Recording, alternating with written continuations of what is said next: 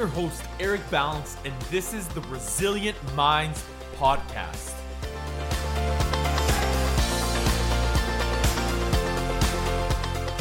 Join me as I explore the capabilities of our minds and how our X factor can become our Y factor. Now is our time.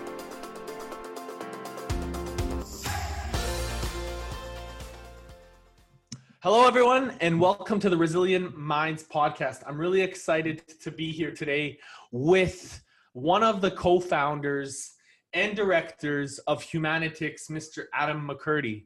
Um, and before, and my apologies if I mispronounced the last name, Adam, but I just wanted to, before just briefly say that their mission at Humanitix is to provide opportunity through education to every child who's left behind with poverty, disadvantage, or disability. So, well, welcome, Mr. Adam. How are you, my friend? Great. Thanks, Eric. I'm really happy to be here. Super excited to have you, my friend. It's a pleasure and an honest, um, great way to really, you know, give to the masses. How long? I really want to get started off, you know, and get excited about, you know, how long have you, you know, yourself and your co-founder Josh um, been on this journey? Well, we originally became friends in high school, uh, which was, I don't know, whatever that was, 13, 14 years ago. Love and that, that's when our relationship first started. And, uh, but really, Humanitix started five years ago. And it's been ever since then that we took that plunge and took that leap into taking what was a crazy idea in you know redistributing the profits from booking fees and events ticketing to fund education and just saying you know what? Let's let's give this a go and let's let's risk it and and use our own money to fund the you know fund its growth and its creation Amazing. So tell us a little bit about Humanitix because you know you mentioned a little bit about profits and that redis- uh, and that distribution of the booking fees, and I think that you know we um, a lot of people can get confused with where the profits go, how they're being distributed, um, and it's sure. fascinating because you know I personally even even got confused with that. So I think that it's an opportunity to maybe clarify and verify for so many people of what specifically Humanitix does and how they're able to help so many people? Sure. Well, the events ticketing industry uh, itself generates billions and billions of dollars in booking fees every single year. And that's that, you know, five, ten dollar, maybe twenty dollar booking fee you see right at the end of a transaction when you're buying a ticket to everything from a music festival to a conference or a workshop or a cooking class or anything of that nature and everybody hates booking fees. And we thought to ourselves, well, what if we could create the first not for profit ticketing platform that event organizers can use to create ticketing pages and sell tickets to their events? And that could be any event from a 10 person yoga class or cooking class all the way through to thousands of people at a festival or a conference or a gala dinner, an awards night, anything. They can use our platform instead and those profits from all those booking fees of their event will rather be redistributed through our model into funding either Indigenous scholarships here in Australia or our girls' education program, which focuses on providing education to the most disadvantaged girls in low income countries. And that would be a much better outcome if we could we could produce that and we could create a multi-million dollar annuity like funding stream into these programs at no cost to anyone because it's just fun re- redistributing the profits of these booking fees that were being produced. As it's turned out, in the process of, of creating Humanitix, we've also found a way to lower booking fees. So now we're in the situation that organizers use Humanitix, you know, instead of other platforms because they say, well, I love what you're doing uh, around, you know, using the profits of these fees to fund, you know, either my choice of either the Indigenous scholarships or the girls' literacy programs but your booking fees are also lower so everyone's saving money in the process yeah. and that's that's just been an awesome kind of uh, one-two punch that just makes so much sense and it's been really the backbone of why we've grown so quickly I love it, and I think so. I think that, that that's that's huge, and and the fact that you guys have really you know changed and disrupted kind of um, the the industry at, at that category and that level um, so fast, right? Over the past five years, I mean, um, for for an industry that's been around for quite some time, mm. and uh, now moving forward is like you know what else is possible. You know, um, Peter Diamandis he talks always about you know where where the next that Moore's law, right, or Rose's law moving forward. You know how it's continuously evolving and disrupting to the next level um, mm. from from past and moving forward. And I think so. Where do you think this is going in the next decade? Well, it's it's amazing from a a, a, more broader perspective to watch social enterprises and for-purpose models become much more common now, mm. which is great in every single industry. And I think that trend is going to continue. And I think consumers and businesses are really more and more getting behind those types of brands and those types of services. I mean, we see it ourselves in events ticketing where the event organizer's event is now attributed to funding an, an Indigenous child's scholarship for the year. And that for their own brand is very powerful to communicate that to their customers. So it becomes good business uh, to do the right thing and to be a part of something that's that's pushing the world forward in a benevolent way. And so I think that should only continue more and more. Um, for us, over the next 10 years, you know, we're, we're really focused on ticketing. We're, we're doing it, we've grown tremendously and we're doing a fortune of good work, but there's so much more left to go. Um, so for us, it's a matter of keeping on improving the platform so that we can be going after bigger, more sophisticated um, events um, to essentially capture more booking fees and redistribute more profits into education programs. Um, it's been awesome that we've got the support of our biggest backers are the foundations of Google and Atlassian. Mm. And it's with their help and our engineering team, you know, we've managed to do great work in creating a, a piece of technology, a platform that really stands on its own. But our ambition is to really be the leader in technology as well in the events ticketing space. Because organizers, in, in my opinion, when it comes to a, a social enterprise or a for purpose model, it's incredibly important that that the founders and the team recognize that the only way this in, social enterprise is going to flourish and their social enterprise can flourish is if the price point that they're offering their service and the actual whether it's technology or, or whatever it is the actual good or service they're providing strives to be as good or the best in its industry as well as being the most ethical and uh, best outcome for the planet 100% I love that. Yes, absolutely. And you know, I read I read I read one of those articles about you know how you guys are for, at the forefront of the IT category as well, right? Um, you know, an IT company with a great model and, and really, really establishing yourself yourselves in that way and providing also with that integrity that ethical standpoint i think is is is amazing is beautiful mm. so i i always talk about you know um, on the podcast with the show with with a lot of listeners we discuss you know people's X factor and their Y factor. And I often say, you know, what, what your X factor really determines your Y factor. And X factor being your experience, your experience of, you know, life, of appreciation of what. So, what behind your X factor or your experience has allowed you to really push, you know, push your limit? What is your X factor, I guess, to be to be real, real, real um, forward with it? What's the X factor? Honestly, I've reflected on this quite a bit, also with my co-founder Josh, uh, and it's it's having a good co-founder relationship. Mm-hmm. That's mm-hmm. that's it. That's that's the everything. Um, you know, we started this on. I, I, was a management consultant as a you know a trained engineer. Josh was in finance. He was working at a, at a hedge fund, and we had this crazy idea. And you know, not, it's very difficult to raise money for a not-for-profit. So long story short, we had to fund it ourselves. But we don't come from a lot of money. So we were faced with a tough choice. Do we keep building Humanitix in our spare time and trying and you know it's very difficult to get something going just in your spare time or do we take the leap and really go at it full time so what we ended up doing is on a handshake just saying okay why don't i because of my engineering background leave my job, give up my salary, and focus on Humanitix full time, whilst at the same time, Josh would stay in his job and then we would share his salary so that we would both be making the same financial sacrifice.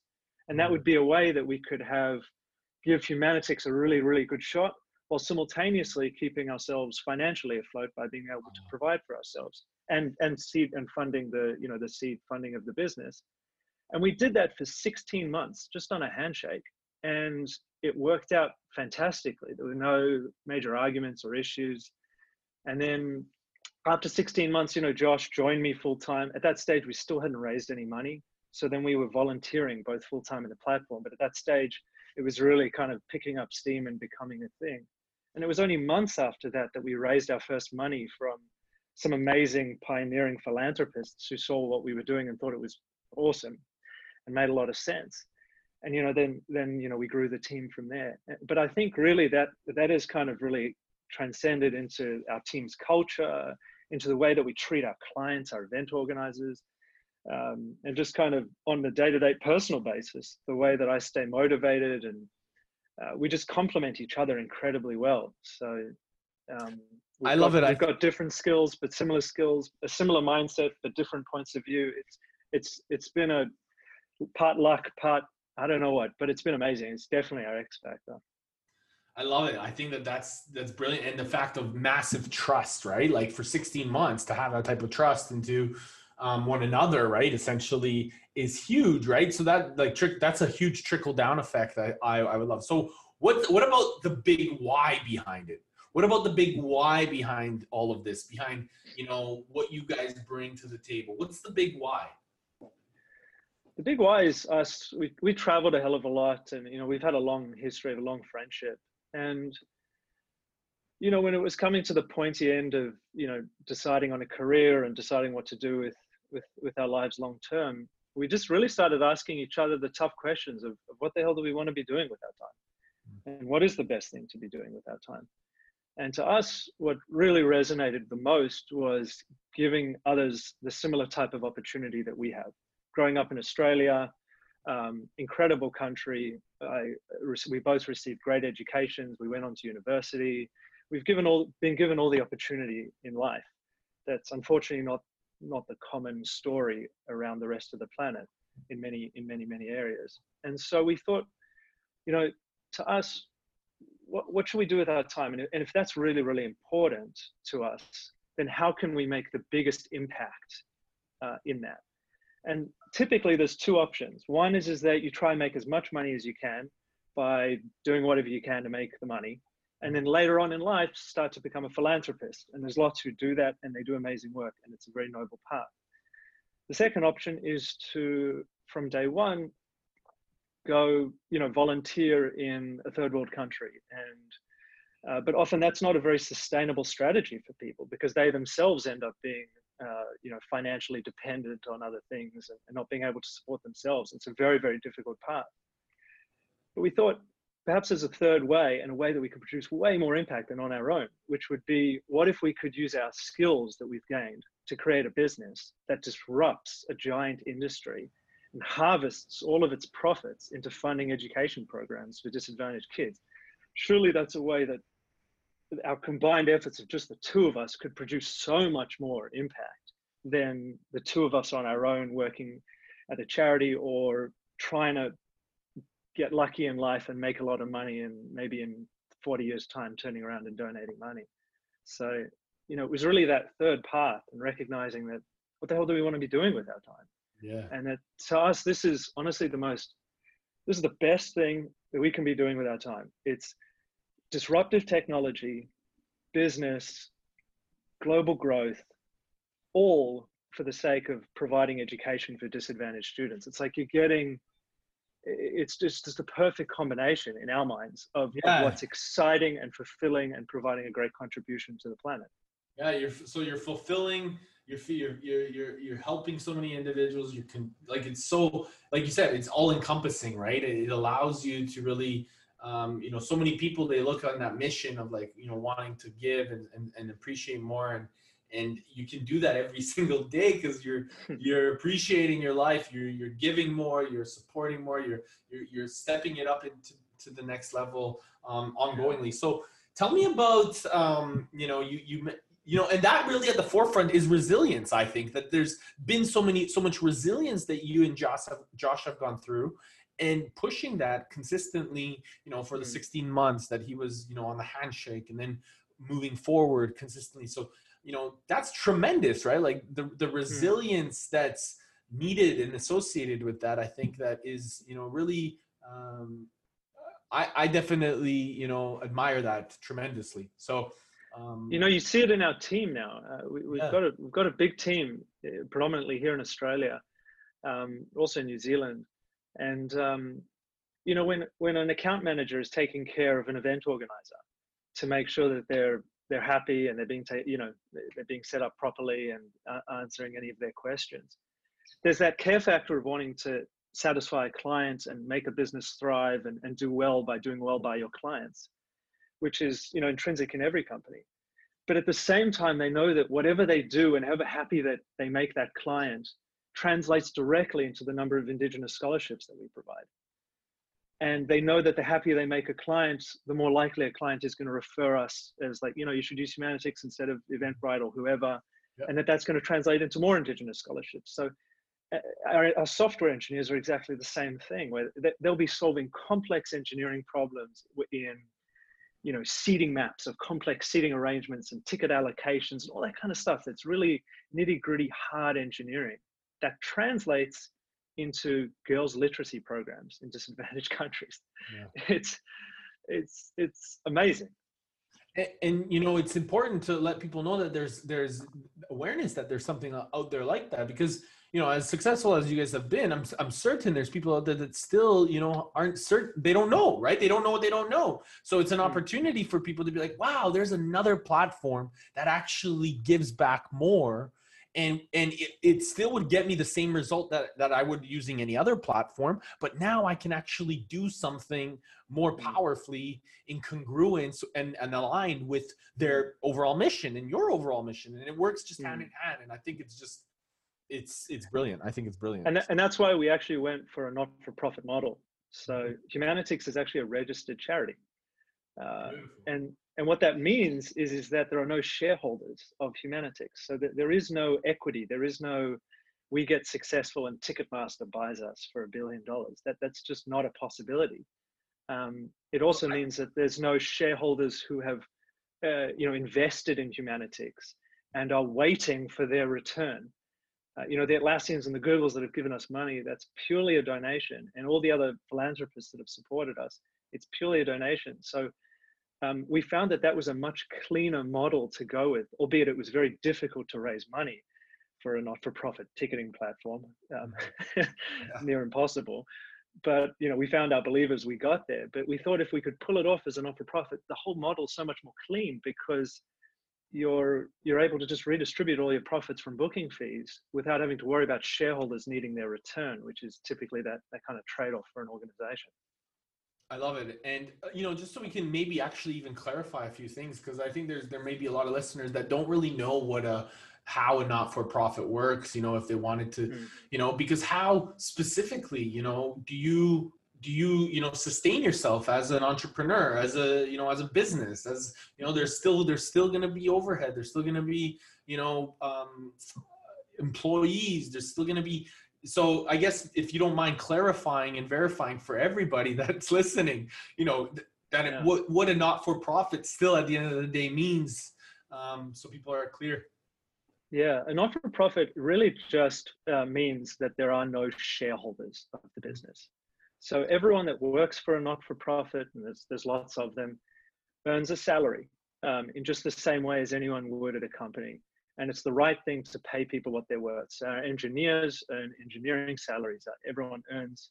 Um, it's it's unethical to pay people less than what they're worth Absolutely. and so uh, people earn salaries. The difference um, in a not-for-profit compared to a you know regular for-profit company is that in a for-profit company, typically you have the founders that own a lot of equity. Then you have ve- venture capitalists and investors who invested in the company that own a percentage of the company. Um, and maybe some of the employees too have been given some equity and own a percentage of the company. And what that means is over time, they're able to sell that equity to somebody else for a return. They're able to sell their shares and get money for it. And long term, it means that they can even list on the stock market uh, in an IPO And so now you can become a publicly traded company by selling a lot of your shares over to the public market. And again, you can make an absolute fortune if you're running a you know multi-billion dollar company that ends up um, IPOing. Or, and eh, you know that's really the key difference. But in a not-for-profit, there is no equity, and not just that, there is a constitution, which by uh, not to go too much into the detail of the law, but it, it's called a company limited by guarantee, which essentially means that if Humanitix or any not-for-profit, which is typically a company limited by guarantee, if its assets, if the company needs to be wound up and its assets sold, the money received from selling those assets needs to be directed into the mission that the company has set out in its constitution. And that mission is uh, typically a benevolent mission. In our case, it's funding education for disadvantaged students. So if we were, ever, if we ever had to sell Humanitix and just sell its assets, we as owners or whatever, nobody can extract a return from selling those assets. We would have to sell those assets, get the money, and then that money would be redistributed into more education programs. Unfortunately, that would mean Humanitix would be would be over, which would yeah. be sad. But um, that's the key difference with a not-for-profit model. It's the equity, it's the it's the shareholding. So in our case, another way to look at it is that instead of having shareholders, it's the disadvantaged students, like the girls' literacy programs and the Indigenous scholarships, they are our shareholders because those kids are the ones that receive all the profits from the company, which is typically what shareholders would receive. They receive the profits of the company. I love it. Um, I think, and I think that that's um, there's a lot of principles behind that, and I guess you know, you know, I'm a big fan of Ray Dalio, and he really he really talks about you know how your values and your actions come together to create um, your principles, right? And you know how that's really important. So I guess I'd love to know, um, and I think that this really kind of ties in real beautifully with your mission. You know, is how do your values really show up in your work, in, in your in that mission?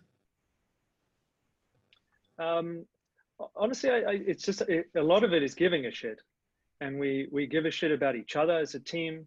We give a shit about our clients. We care. It's we genuinely care, and then we care about the world, which is why we're we've created a not-for-profit that eh, funds education for disadvantaged kids. And I think it's just that that caring factor and caring for others and looking out for other people that that goes across everything that we do. Um, and it's you know it's it's really easy to it becomes easier to create a nice company culture when you're in that kind of position. You know for our first few years creating humanitix we were working moved back to my parents place and we were working out of their garage.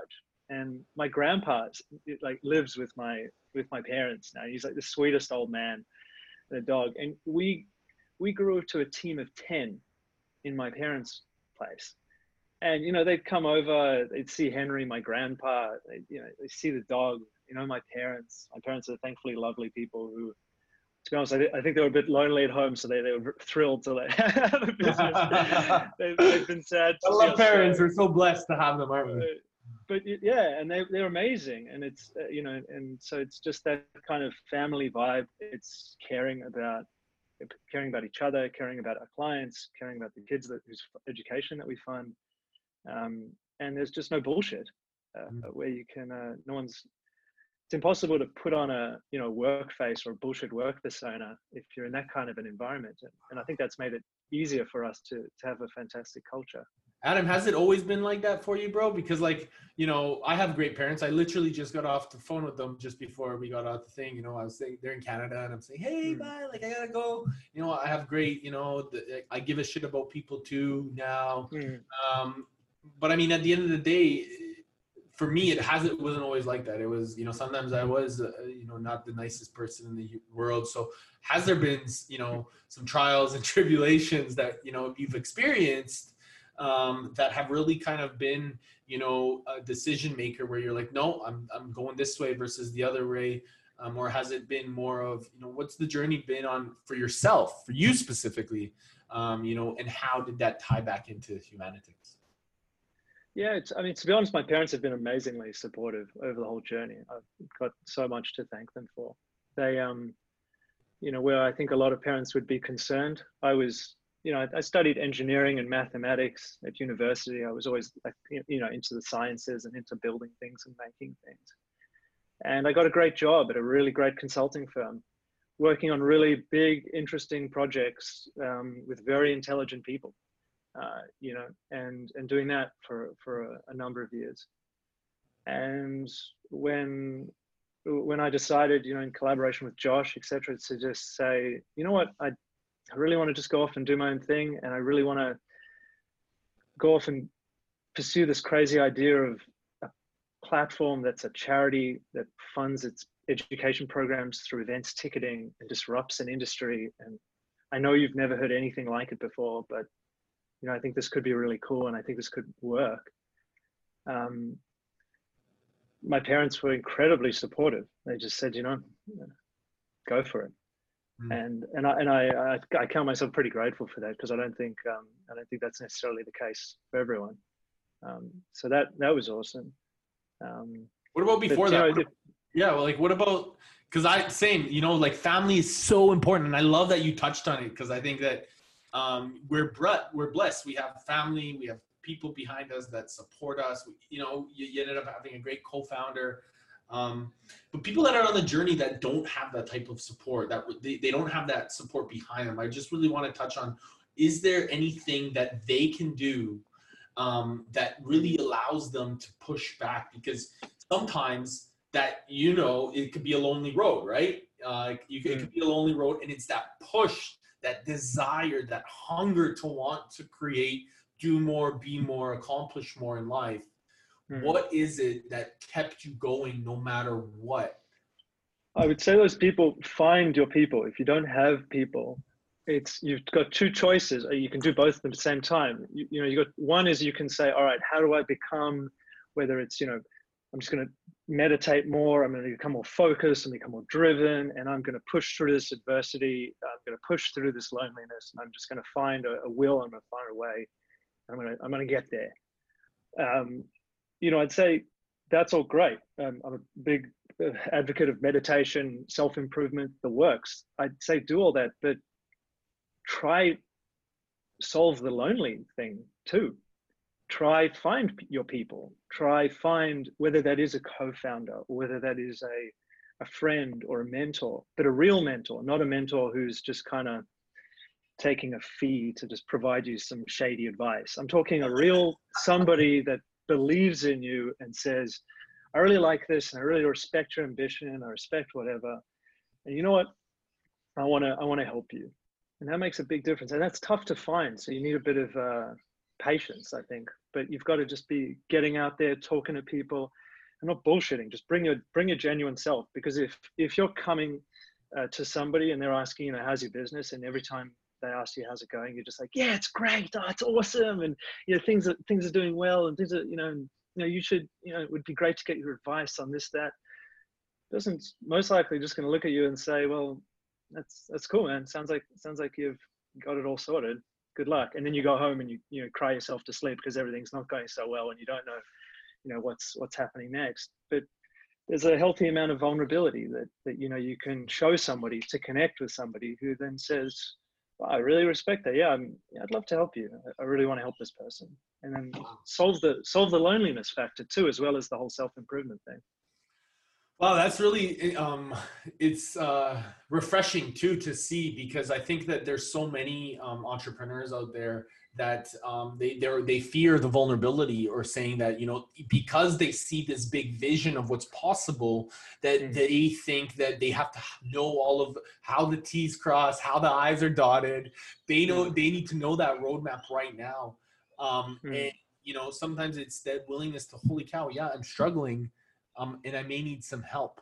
And I mm-hmm. may need some help, or I may need to be vulnerable about you know about being surrounded and around incredible people and the people that are incredible are only going to know how to help you if you ask for it right? Right. Um, a quick story i got it's so fascinating because you're talking I, I, I jumped into platinum partnership with tony and i had no idea what i was doing and it was scary but all these amazing entrepreneurs were around me and i was comparing how many of us compare like that you know what i mean and you know mm-hmm. i guess and to turn that around is like how have you ever compared yourself to somebody that's ahead of you?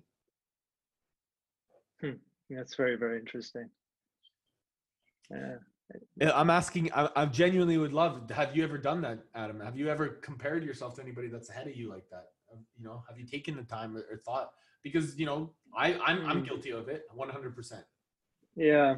To be honest, uh, I have, and it's, you, you stop it as much as you can because it's just, it's not worth it. I mean, you, you, you'll see somebody who's, who's flying pretty fast and, and, you know they've they've reached great heights and they you know they're doing awesome things and they're you know their their startup or, or business or whatever is taking off and you know yours is yours is taking a bit extra time um, but you just got to remind yourself it's just a it's just such a waste of time you're not you're not achieving anything you're not doing anything you're just you're just making yourself feel bad and there's there's a there's a billion yardsticks you can use. It's like, well, you okay, you can compare yourself also to everyone that's not flying, that's flying slower than you. Um, you know, so what? Um, you just got to try not do that. There's so many people, you know, startups that are going to be out there and they're be like, holy cow, Humanitix got, you know, Google or Atlassian, or they, you know, they, they were able to get this help. And they're comparing themselves to, you know mm. what you guys have accomplished or what you guys have created. And you know my hope and my uh, to anybody listening right now is like you know get take the time to realize that you know there was a lot of hunger and a lot of resilience and a lot of push uh, behind the why you know that adam and josh have continued to, to do and they continue to and it trickles down to their team now right? Mm. Um, and it's it's really beautiful to watch. And and now it's like this could be a time, you know, especially in these times where there's so much uncertainty. Um, there's still an opportunity that if you decide to find it, if you decide to look for it. Mm. I also think, uh, you know, lot, what I see a lot of is um, with startup founders or startups in general comparing themselves um, to others based on how much money they've raised and from who they've raised money. It, it's a, you know, it's very important in many cases to raise money, and it's impressive in many ways to raise money from you know big venture capitalists or big companies. But that's not success. Success is happy clients, happy customers, and lots of them, and something that's providing value to whichever subset of people that you focused on providing value to. And I think if you focus on that, first of all, it's far better for your business and it gives you more likelihood of raising money because when when you get assessed for raising money, they just you know they look at what's going on under the hood. Mm. And, but secondly, when you focus on that, you know there's less comparisons because it's just your world, your game. How do I make my clients happy? How do I make my customers happy? How do how do I make my service, my product better? How do I how do I grow more in that? And then everything else follows um, rather than comparing who raised what from Sequoia or whoever. Yeah. Actually, you know, touching on raising money, because I was kind of really, uh, you know, I really wanted to get, uh, you know, just to see that process or understand it. Um, you know, and I'm sure a lot of, you know, listeners would love to really understand what's the process of like, of, you know, raising money as a startup founder, as, a, you know, as a startup company, you know, do you mind describing that process of what it looks like? Is it really, you know long? Is it short? Is it something they can do? People you know is there any resources out there um, that you know somebody that would be listening right now would be excited about to to to figure out from somebody that's been in their in in their shoes? Hmm. From my perspective i don't think there is a standard path yep. there's many many paths you know people can go into accelerators and as part of that accelerator you then get put in some inside track, suppose, supposing that you make it through all the rounds of the accelerator. Um, so you've got access to capital via that. You know, for others and most, I mean, for us as a not-for-profit, that was particularly unique. We had to really forge our own path there because we can't go to a Sequoia and say, "Hey, do you want to give us money?" Because they'll say, "Well, what's my, how much equity do I get?" And we say, "None." and they say that doesn't sound like a good deal. so, you know, so there's, you know, so we had to forge a very different path. But I don't think it, there is a, a, consistent path. I think um, what a lot of, I think some of the lessons I've, I've seen is that you've got some early founders who expect companies to give them money. Mm. They expect to raise money on an idea. and nobody's going to give you money for an idea unless you are a proven rock star with a team that's done it one, two, three times before, so that uh, you know a funder can look at you and say, "I know it's just an idea. I know you haven't built anything, but you've done this three times before, three other companies. You know how to crush it. You know you've got all the infrastructure behind you to do it. So I'm going to give you money uh, for just an idea." But if you're a first-time founder, generally speaking, you're not raising money on an idea. So step one is not raising money. Step one is how to be scrappy as hell to put together a call it a pilot, call it call it a minimum viable product, call it whatever you want. It's a it's a skateboard that's going to get you to your car after you raise money, and um, you you you want to demonstrate value, you want to demonstrate, and actually being able to demonstrate success, in other words, revenue or users or whatever it is, with a platform that is, or whatever it is, a, that's a very basic pilot type product or service, is actually more impressive because you can then say to a potential funder, look, we, we were incredibly scrappy. This is our story over the last, whatever, six, 12 months, however long, could be years. We put together this, this, this basic service. We've got this many users, which is super impressive for these reasons. This is the feedback we're getting. And this is where we know we need to get to next. It's amazing that we've been able to achieve so much with so little resources yeah. Uh, we're now coming to you for funding because now we really want to make this thing go. And that's very impressive because they'll say, well, that's that's amazing. That's what we did with our ticketing platform. You know, when we first started, we didn't build this Rolls Royce ticketing platform that we're on now. That's you know really competing with the best out there for features and functionality. You know, we didn't we didn't start like that. We started with a very basic ticketing platform that could only cater to small, you know, 20, 100 person events very minimal requirements and features that we offered. And um, we got such big user growth in just that small section of the events market that when it came to raising money from philanthropists, we said to them, look how shit our ticketing platform is. Wow. But despite that, look how many people want to use it and they're happy because, you know, for them in their world, we give them everything they need. It's not, it's not the best in the world, but it's everything they need and they love it. They love the model. They love the price. They love us. They love it's a concept that works. And so that's, you know, despite the platform being average at best. And so that's when you can convince a funder to say, okay, I'm going to fund you. And then you go off with the money like we did and you build a, yeah. obviously the, the next uh, iteration of your platform so that you become a, a leader in, in, in, in a platform sense.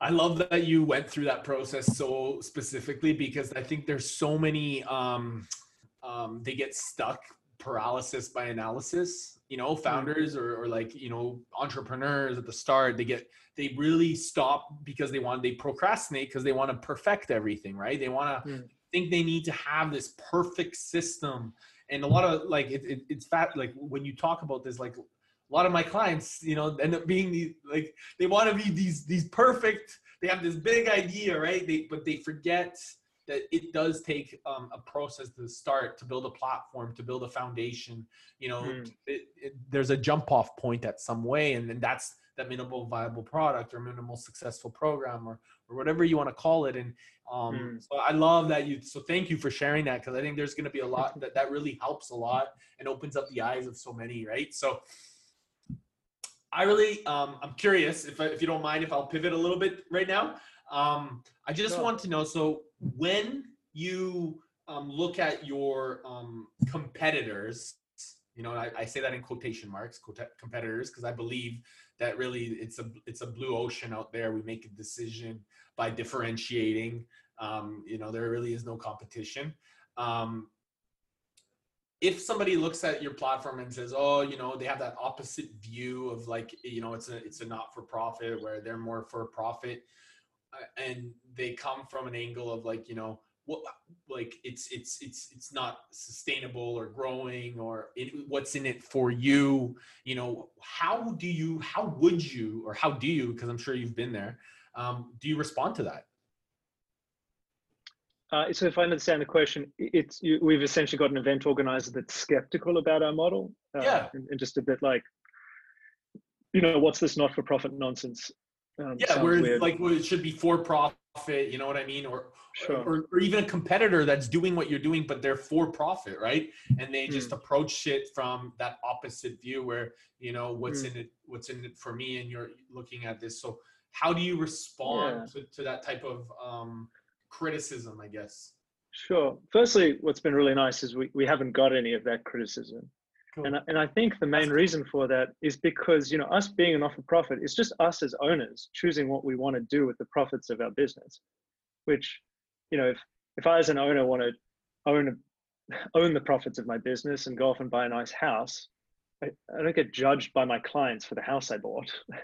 you know, it's just, you do with whatever you want. As me and Josh, we've decided to have that all funneled into education programs for disadvantaged kids. Um, so that's firstly, it's just what we've decided to do with the company's profits. Yeah. Um, but but secondly, it's um, we we don't really get any of that pushback because it's so transparent.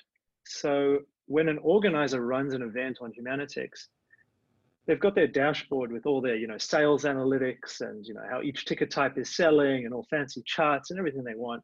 But in that, right front and center is the impact um, uh, widget, which as they sell tickets live in real time, we report to them exactly how much to the cent has been redistributed from the profits of the booking fees into funding their education project of choice.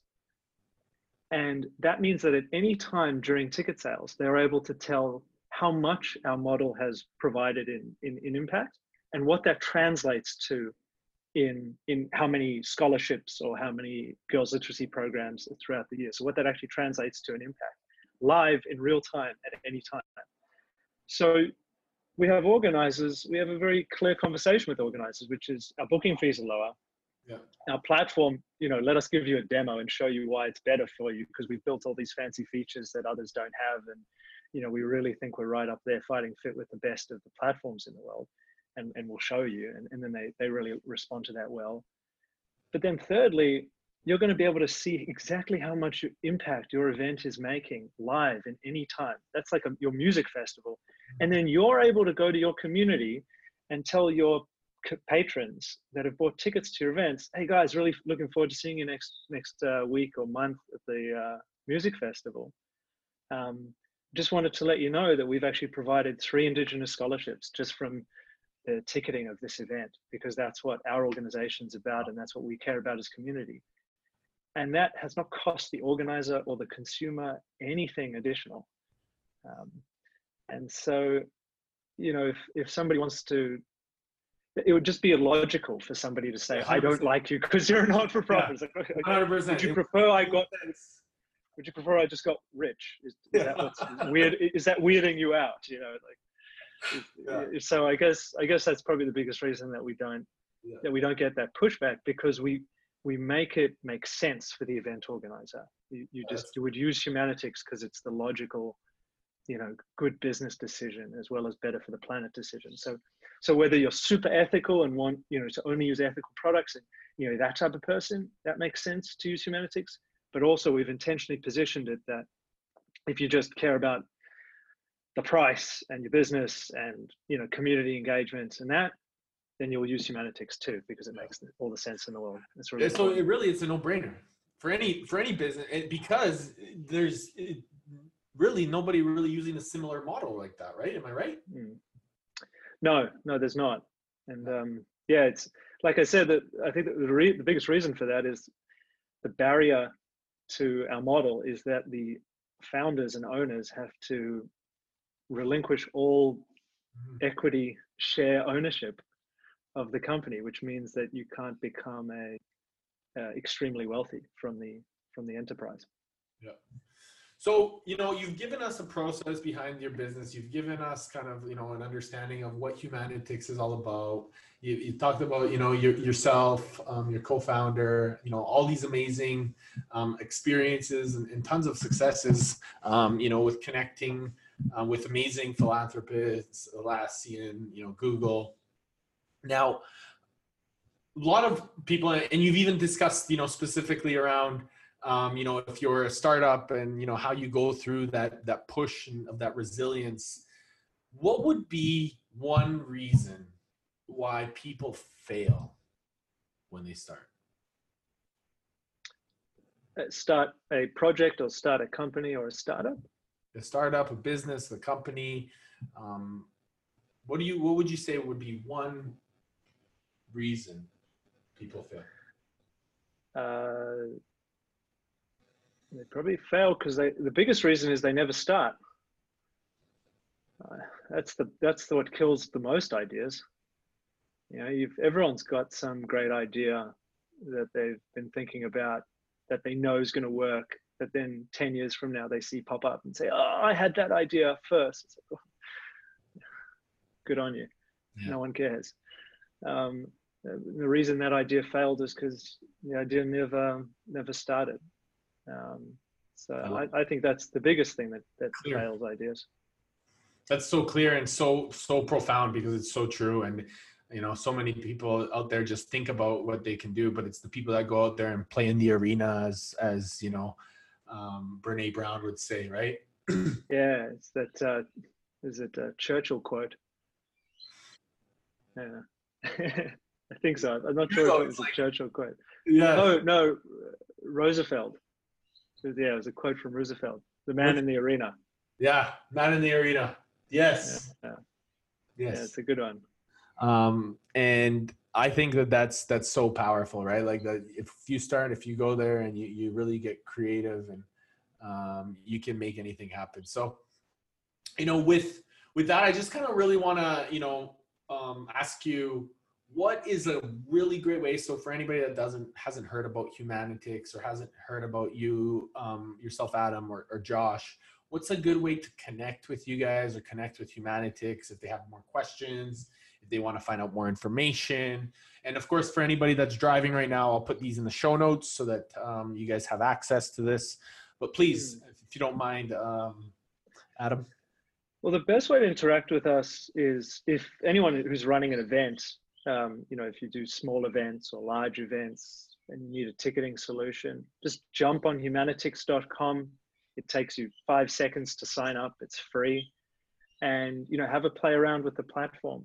Selling free tickets are free. So if you, you know, you have a, a barbecue for 100 people that you want to sell tickets to for free, just use us and, and see what it's all about.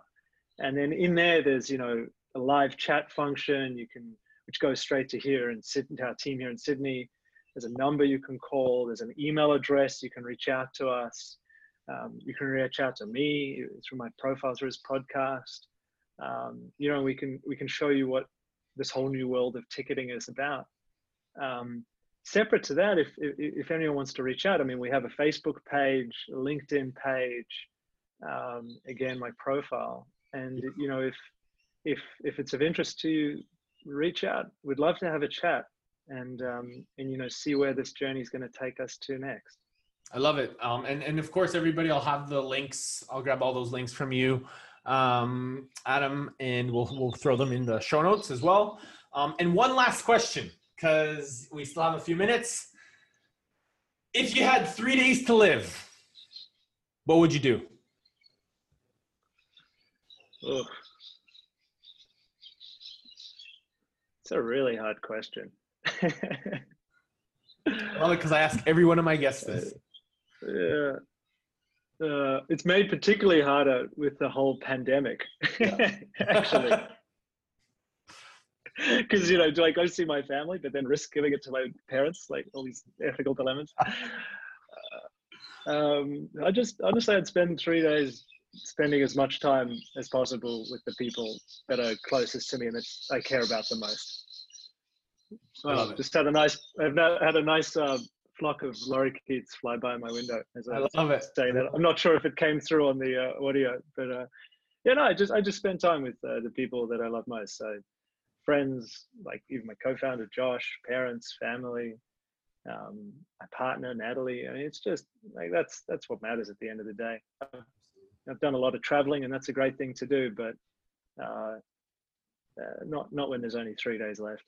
Yeah. You just uh, you just hang out hang out with people that matter. I love it. Human connection, so important.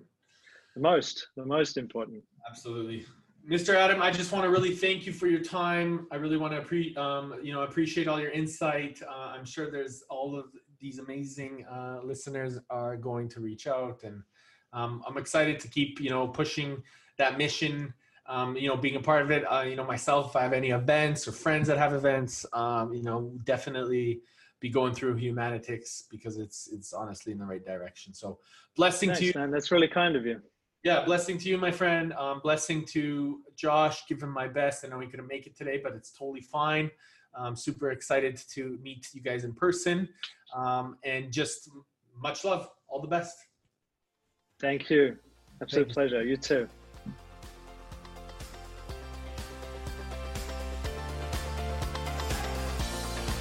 Hey everyone, thanks for listening to the Resilient Minds podcast.